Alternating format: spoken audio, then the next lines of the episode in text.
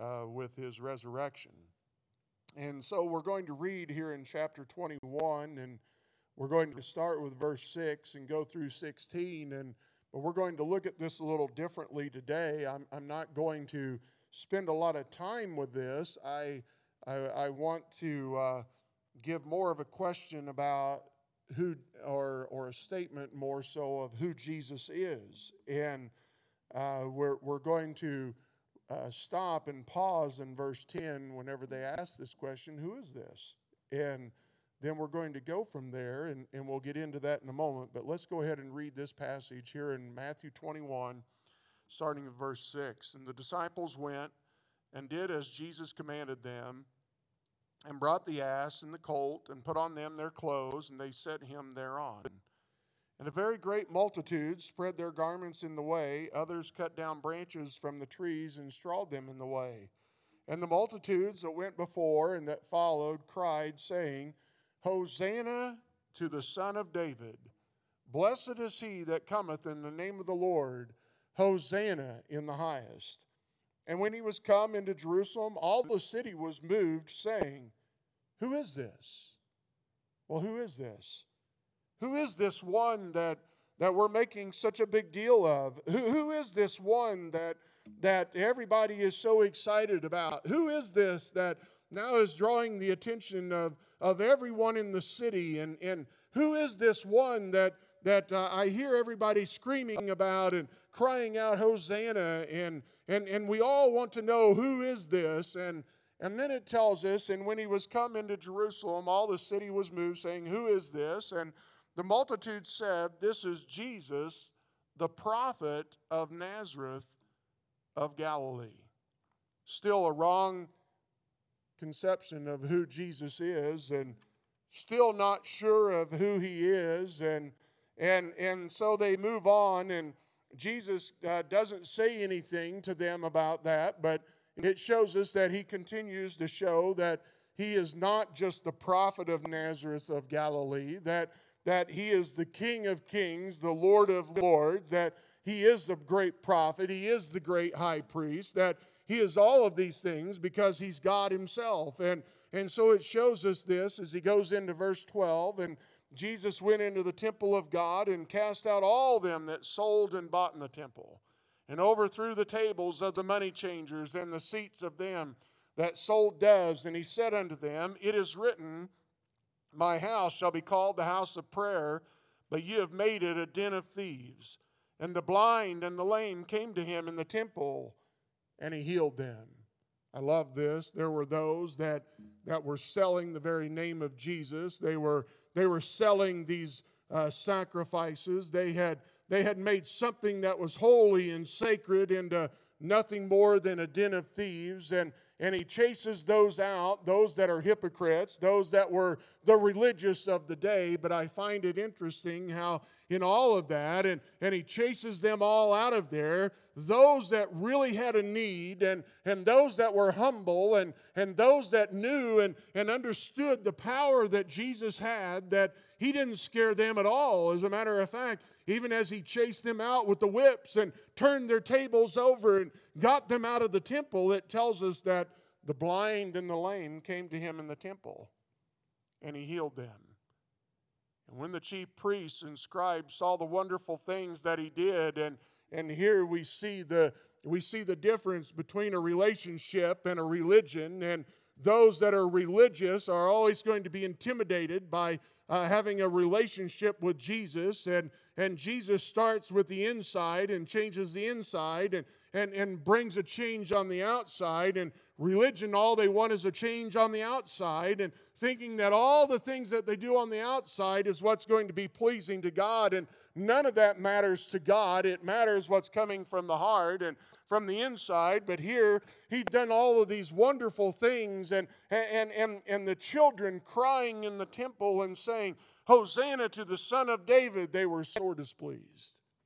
And here we have the, the very children that, that many uh, uh, look at and see that and, and counted them as nothing. And, and they, were, they were those that, that you might say today were not essential. And, and here they are. They're the ones that, that were looked over, and, and it was those that actually saw and understood who Jesus really was that, that He's God Himself, that He is the Messiah, the one that we truly need to be worshiping and praising and giving honor to. And, and the religious were blinded and they were sore displeased. And said unto them, Jesus did, Hearest thou what these say? And Jesus saith unto them, Yea, have you never read out of the mouth of babes and sucklings, Thou hast perfected praise? And so here we give this thought. They ask, Who is this? Who is this one that has raised such a stir in this city? Who is this one that has raised such a stir in this country? And, and, and there are those in our country still today that that are, that are still asking this very question. I, I, I was encouraged this week. I, I read an article where it, it said that, that prayer has now exceeded the numbers of people looking it up on Google over COVID 19. That's encouraging.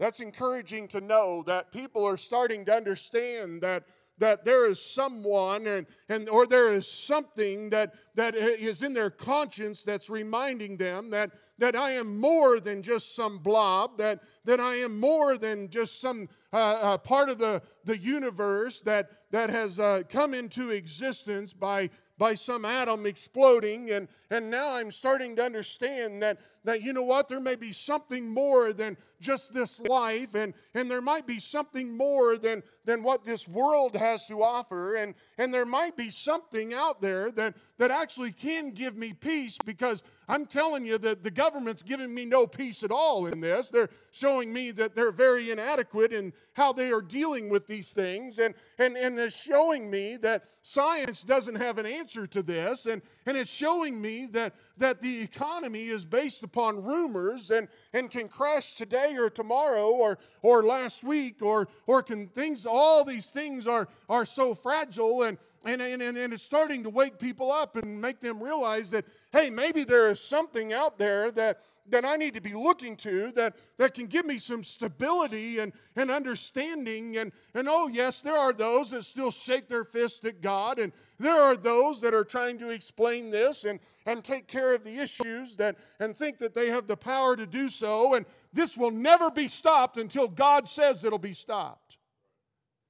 And we need to understand that there is someone that has the answer to this. And so, as we ask this question, who is this?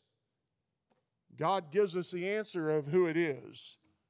It's Jesus, the friend of sinners. Jesus is the one that, that has shown us that He is God. Jesus is the one that has shown us through all of this that that he can heal the sick and he can make the lame to walk again and the blind to see. He's the one that can stop the plague. He's the one that, that, that we ought to base our economy on. He's the one that all of our uh, all of our government ought to be bowing to him and understanding and begging and pleading for him to give them wisdom and, and, and, to, and to give them a heart for the people and to, and to be what it is that they need to be. And in the churches today, how, how we need to get back to the reality that many of us in our own churches and even in Bible believing, preaching churches, that, that we have been wrong in our attitudes and, and we've been wrong in the way that we're living. And, and we need to get back to understanding that God needs to be first in all things. We need to understand that, that God judges and that God allows things to happen because He wants us to draw closer to Him and have the kind of relationship that, that He has described to us in the scripture of the, uh, of the bridegroom and the, and the bride. And wants us to have that closeness and togetherness with Him, and, and He's bringing us to that. And, and in all of this, and in all of the wickedness that's around us, and even with the virus that's taking place, I want you to know that Jesus is your friend. He's our friend. You go on over here in, to Luke chapter 7, and it says here that we need to realize who He is. That the Lord said in verse 31 of Luke chapter 7 Whereunto then shall I liken the men of this generation as to what they are like? They are like unto children sitting in the marketplace and calling one to another and saying, We have piped unto you, and ye have not danced. We have mourned to you, and ye have not wept. Oh, they were busy. They were busy doing. They expected God to react to that. For John the Baptist came neither eating bread nor drinking wine, and you say, He hath a devil. Here was one that came and didn't do as we did, and, and, and here was one that ate locusts and honey, and, and one that looked like a wild man. And, and he comes in and tells us that we need to repent and that, that we need to understand that, behold, the, the Lamb of God that, that taketh away the sins of the world. And, and you treated him like he was one that had a devil. And then you see the Son of Man is come eating and drinking, and you say, Behold, a gluttonous man and a winebibber, a friend of publicans and sinners. You know, they said that, the religious said that as a condemnation, that he was a friend of publicans and sinners. But God took that as a badge of glory, that Jesus was a friend of sinners.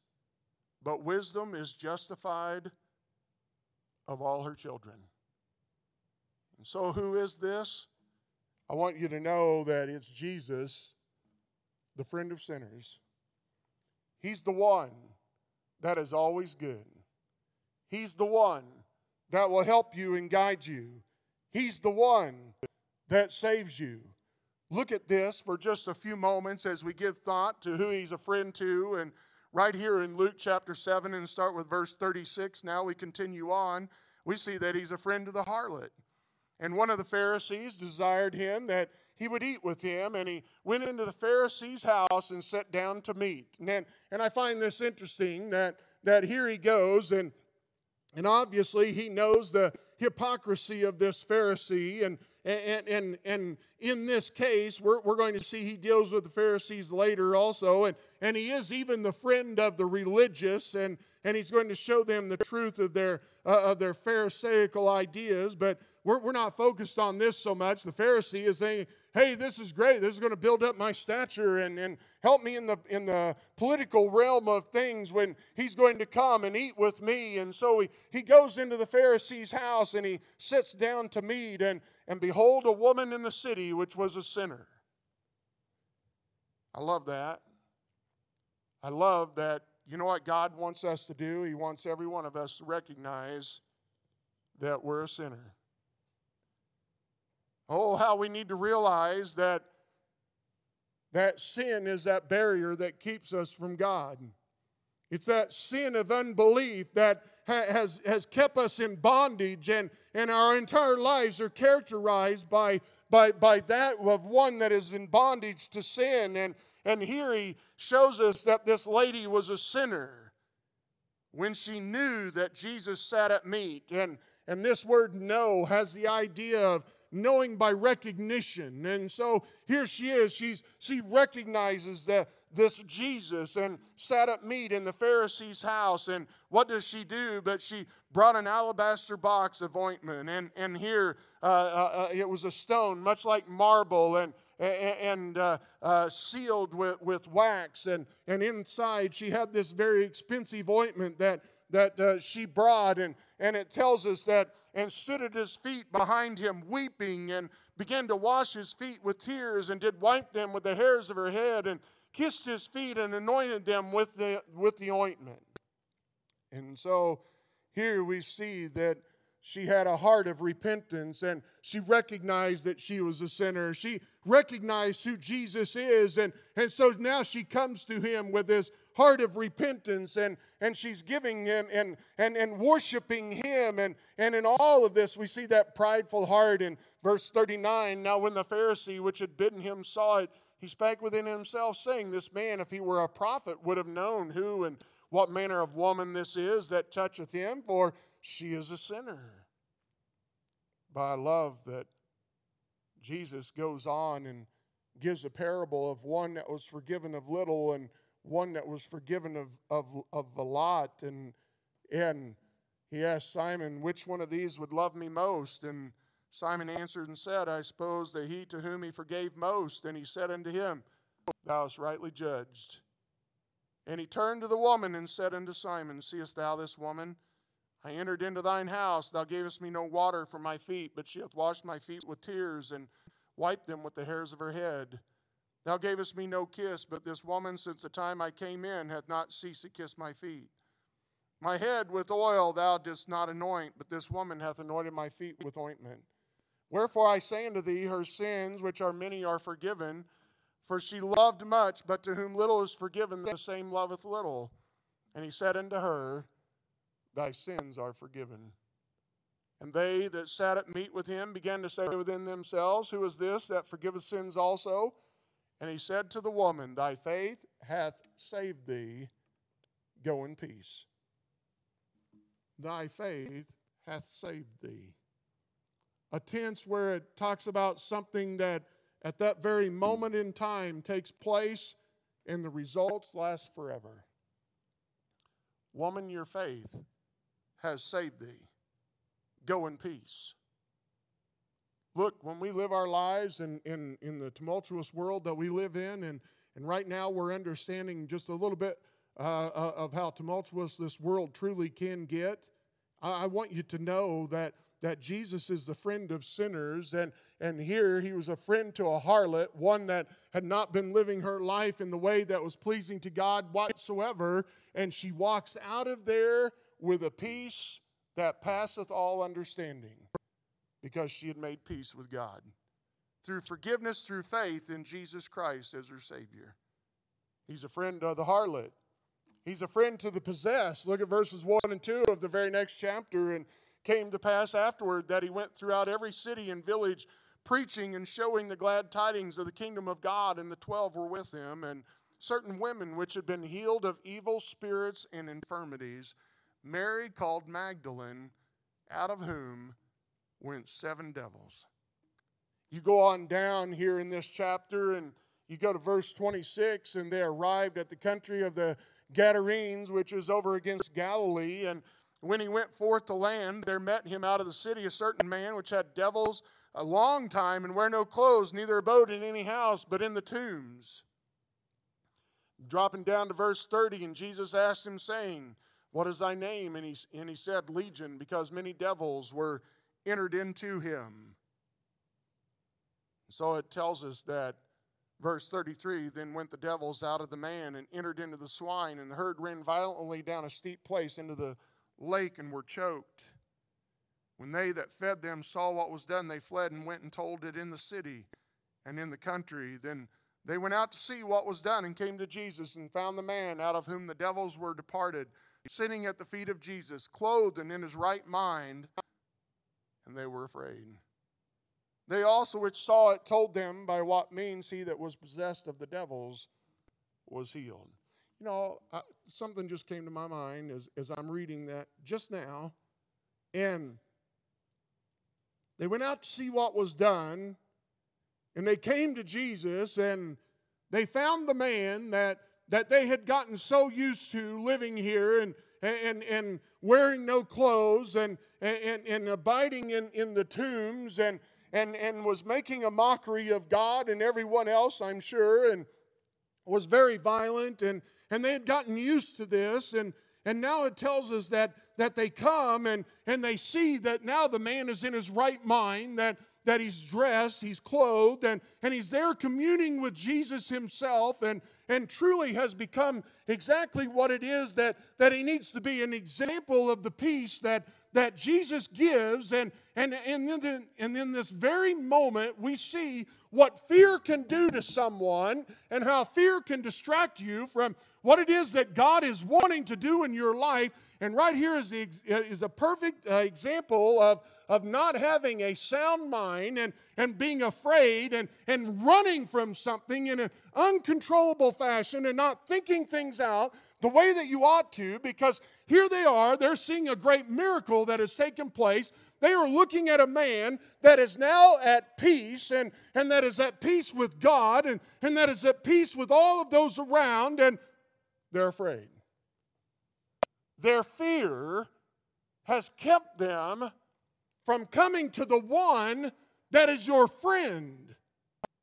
Here is the one that was possessed, and, and he was a friend to this one that was possessed. He was the one that had the answer to all that was going on, and, and this one that was being controlled by, by this demon and, and legion of demons. And, and here we see that Jesus, being his friend, cast them all out. And, and here we see that they come and, and, and in their fear of, of all of this and, and the fear of something changing, and they don't see Jesus. Don't let this virus, don't let the reaction of our president, and don't let the reaction of, of all of the people all over the world distract you from anything in understanding that the message is still here who is this? It's Jesus. Jesus is the one that can save you. Jesus is the one that gives you life. Jesus is the one that will take away your fear. Jesus is the one that can take and cast out those demons. Jesus is the one that, that if he has you addicted to something, that Jesus is the one that breaks the bonds of that addiction. And Jesus is the one that can deliver you just as he did this, the, the, this man that was running around in the tombs. Jesus is the one that gives you the freedom. Don't let fear distract you from what Jesus is trying to tell you in this time. You need to trust Him as your Savior. You humbly bow to Him and you come to Him with a pure heart. And, and a pure heart by that, there's no other motives in this other than you confessing that you're a sinner and, and, and, that, and that you truly deserve hell and, and that Jesus is the only way and, and Jesus is the one that made the sacrifice for my sins and, and, was, and died and buried and, and rose again. And, and with all of your heart, you trusting and calling upon Him, and He'll save you and He'll deliver you. And you don't have to live your life in fear any longer. He also goes on here in chapter 8 and shows us that he also is the friend to the sick. Verse 43, it tells us that it, Jesus is walking through a throng of people. I mean, there are people that, that need him. There are people in our world that need him. I have a friend that was preaching in the Beltway last week had a gentleman in that church that was a first responder and said that in the last two weeks, because of this pandemic that's going on and because of the reaction that's going on, they're averaging two suicides a day. Two suicides a day. People are dying because of the needs that they have. And they're allowing the fear to overwhelm them. And oh, how Jesus is showing us right now, during this greatest time of all Christianity, this week, next weekend, as we worship and celebrate the greatest act of love that has ever been shown in all of history that will nothing can ever be compared. Our Savior, our God, dies on the cross, was buried, and rose again so that we have no need to fear, but have salvation, everlasting life. There are those that are like the harlot, there are those like the possessed, there are those who are sick. Verse 43 And a woman having an issue of blood 12 years, which had spent all her living upon physicians, neither could be healed of any. So we see her need, and came behind him and touched the border of his garment. Immediately her issue of blood staunched, stanched, stopped. And Jesus said, Who touched me? When all denied, first of all, you know as well as I do, Jesus already knew who it was. But he's calling her out. You know, I, I think part of that, I, I, this is not the whole message of this thing, but I think he calls her out because he wants to show her that you can't be a closet Christian. You can't be a closet believer. You can't say that your relationship with Jesus is private and it's nobody else's business because Jesus doesn't function that way. Jesus wants you to tell others and So he says, Who touched me? When all denied Peter, and they that were with him said, Master, the multitude throng thee and press thee, and sayest thou, Who touched me? Jesus said, Somebody hath touched me, for I perceive that virtue has gone out of me, power has gone out of me. You imagine? We're walking along and thronged with people all around him, and, and they're just kind of pushing them out of the way. And, and all of a sudden, in all of this chaos, and Jesus just stops and he says, Hey, somebody touched me. Well, yeah, Jesus, you, you looking around here, you seeing what's going on? I mean, there's everybody is touching. No, somebody touched me. Now, all of a sudden, I could almost see how everybody's like, hey, he's talking. What's he saying? Let's listen to what's going on.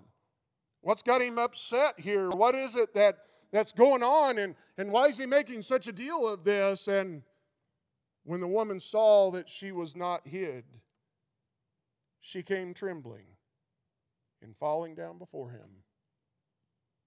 Perfect example of our humility that we ought to have with our God.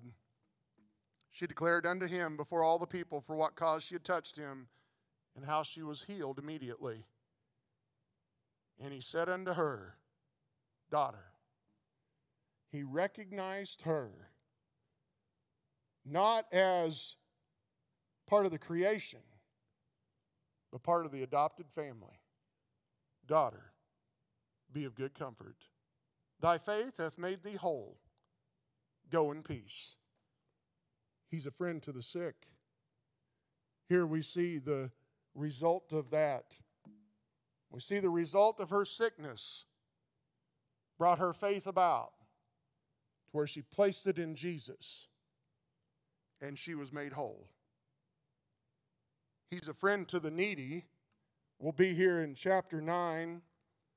But before we go to chapter 9, over in Mark chapter 6, just one verse, it kind of goes, it's in the same context and passage, but given by the recorded by Mark and says in Mark 6 and verse 34 and it says that uh, actually in verse 33 Jesus is is walking and he said hey let, let's go to a ship privately. Guys we got to get away for a while. It, it's it's just chaotic. We need a break and and so let's go down to the sea. We're going to get on a ship. We'll get out on the water where it's quiet and, and, a, and a good place to go. And and the people they they saw him departing so it says that they took off running and they got ahead of him and they got down there before he did and and they're and they're all over and, and, and they came together unto him and here's all this throng still coming to him and, and running over the hills and, and, and coming down to the shore and, and they're wanting to see jesus again and, and they have all these needs that he has and, and jesus when he came out saw such people so much people and was moved with compassion toward them because they were as sheep not having a shepherd, and he began to teach them many things. There are all kinds of needs in our world today.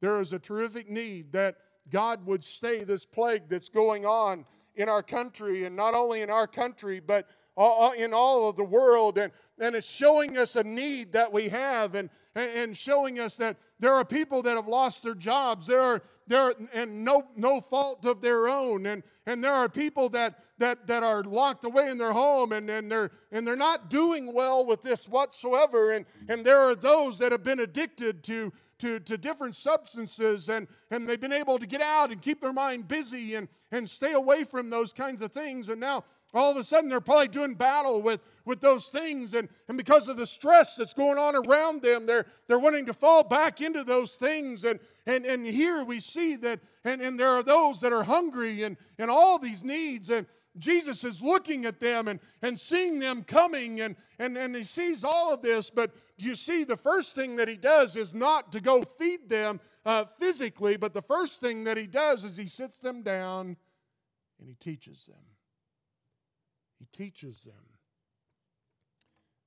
We need to sit down during this time and quit hoarding.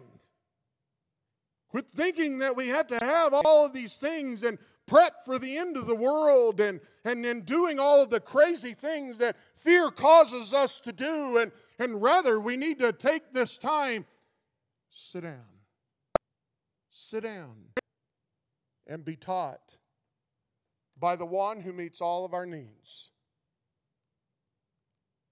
And so I wonder about everything that he taught them during that time. I'm not sure of what everything it was that he taught them, but God doesn't record it all. But I can only imagine that he probably brought up again Deuteronomy, where Moses reminded them that you shall not live on bread alone, but by every word that proceedeth out of his mouth. I'm sure that it reminded him that God was a great provider. And then he shows them that he's a great provider by feeding of the 5,000. Luke 9, verses 10 through 17, gives us that. I'm not going to go there for time. You can go back and read that on your own. But it says that there were 5,000 men. He said, Make them sit down by fifties in company. And they did eat, were all filled. There was taken up of fragments that remained to them 12 baskets. God reminds us in Philippians chapter 4 and verse 19 But my God shall supply your need according to his riches in glory by Christ Jesus. Oh, how we need to take time and understand that Jesus is a friend to the harlot. He's a friend to the possessed. He's a friend to the sick. He's a friend to the needy. He's a friend to those that are weak in their faith also. And for time, I won't go there, but in Mark chapter 9, verses 17 through 29, it tells us of a story there where, where there was another man that his son was possessed and, and, and, and was a, a, a hard and heavy burden to his dad. And tells us that his dad comes to Jesus and, and, and asks Jesus that, Oh, Jesus, I know that you can save my son, and, and would you save my son? And just two verses in 23 and 24, it says, Jesus said unto him, If thou canst believe, all things are possible to him that believeth. And so here he says that, and this is something for every one of us. Jesus said unto him, If you can believe that all things are, and, and you can believe, then all things are possible to him that believeth. And straightway the father of the child cried out and said with tears, Lord, I believe. Help thou mine unbelief. Oh, there are times where we need to understand that Jesus is a friend to the weak in faith. We need to understand that He's always there. We need to understand that all He wants us to do is trust Him and live for Him and, and leave all these things behind and, and not worry about these things and those that lose their jobs and those that those that are, are, are afraid of their loved ones getting sick and, and, and be careful. I'm, I'm not saying be stupid, but be careful of those things. But but we can we can uh, the, the those that are fighting the addictions, those that that are extroverts, and now you feel like you're in a prison somewhere, and and those that are introverts and want to use this as an excuse to live this way for the rest of your lives, and and how we need to get rid of all of this and understand that that Jesus wants us to come to Him and trust Him and, and, and help us with our unbelief and help us to be obedient to Him and not lock ourselves away to the point of where we'll never be used. And, and here we need to walk with Him and trust Him, and He will guide us. Help us in our unbelief. He'll help us in our storms. You remember there in Luke chapter 8, they were in the storm while they were on the ship and he calmed the sea, showing them that he could take care of all things.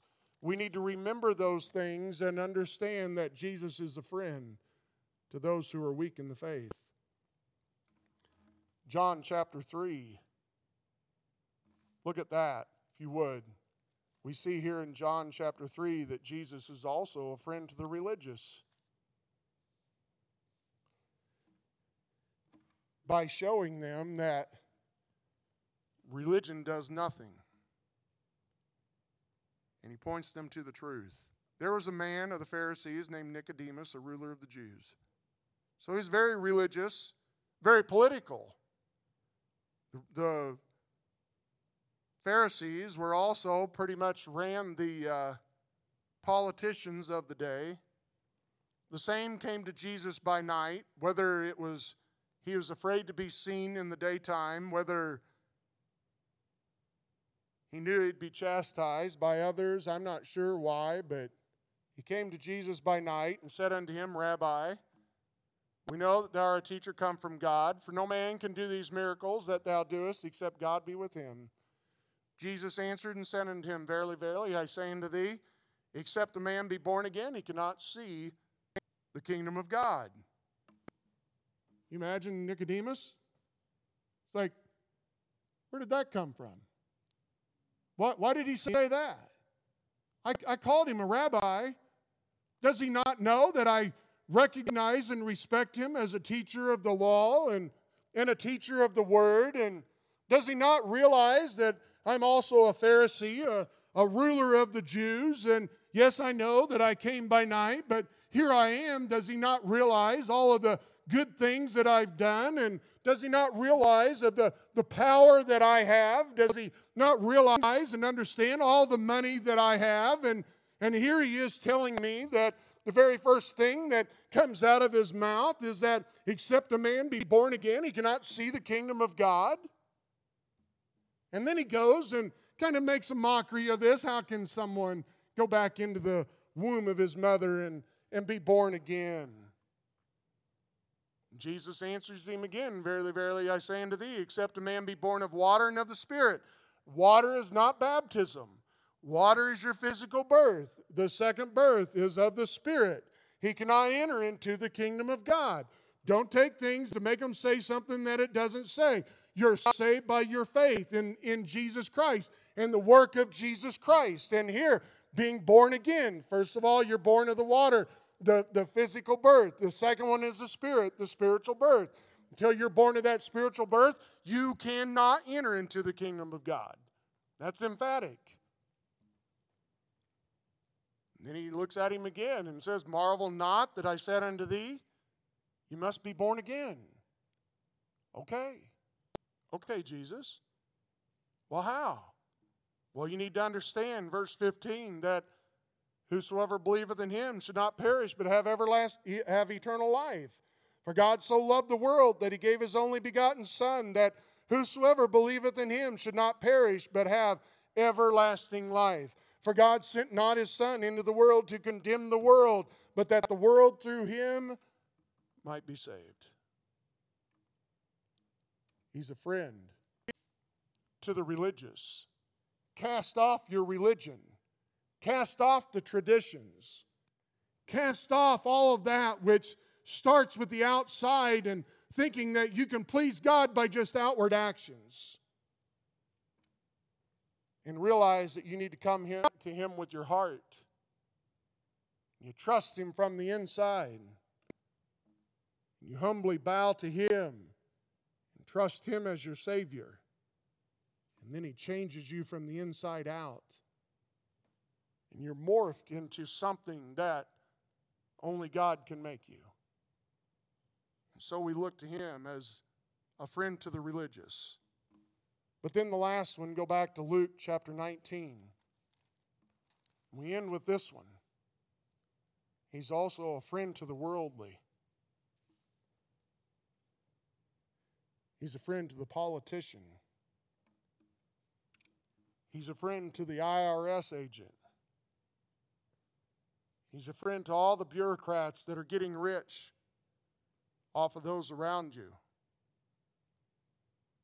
Tells us in verse 1 Jesus entered and passed through Jericho.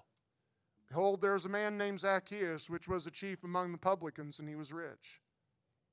And he sought to see Jesus, who he was, and could not for the press, because he was little of stature. And he ran before and climbed up into a sycamore tree to see him, for he was to pass that way. And when Jesus came to the place, he looked up and saw him and said unto him, Zacchaeus, make haste and come down, for today I must abide at thy house. And he made haste and came down and received him joyfully. And when they saw it, they all murmured, saying, he was gone to be a guest with a man that is a sinner. And Zacchaeus stood and said unto the Lord, Behold, Lord, the half of my goods I give to the poor. And if I have taken anything from any man by false accusation, I restore him fourfold. And Jesus said unto him, This day is salvation come to this house, for so much as he also is a son of Abraham. Not because of all the things that he gave, but because of the change of his heart. For the Son of Man has come to seek and to save that which was lost. You ever given thought, believers, that God is allowing this to happen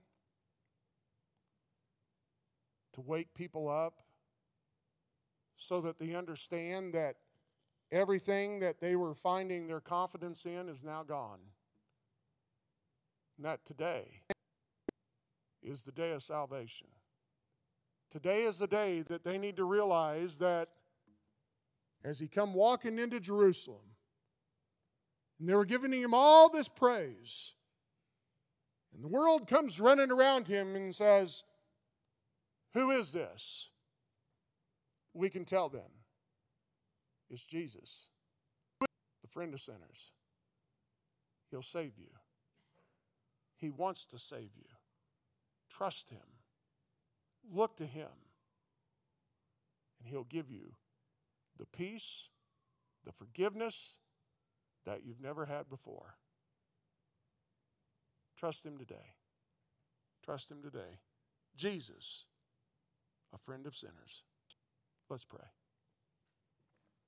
Father, I thank you for your word. Lord, I think of the battle that's going on in our world today, far bigger than just some spiritual or some physical battle over a, a virus. It is a spiritual battle. I think even of just the distractions that were thrown at us this morning, right here, today, in this service. Lord, we know it's a spiritual battle. Father, I pray that you will quiet the hearts of each one.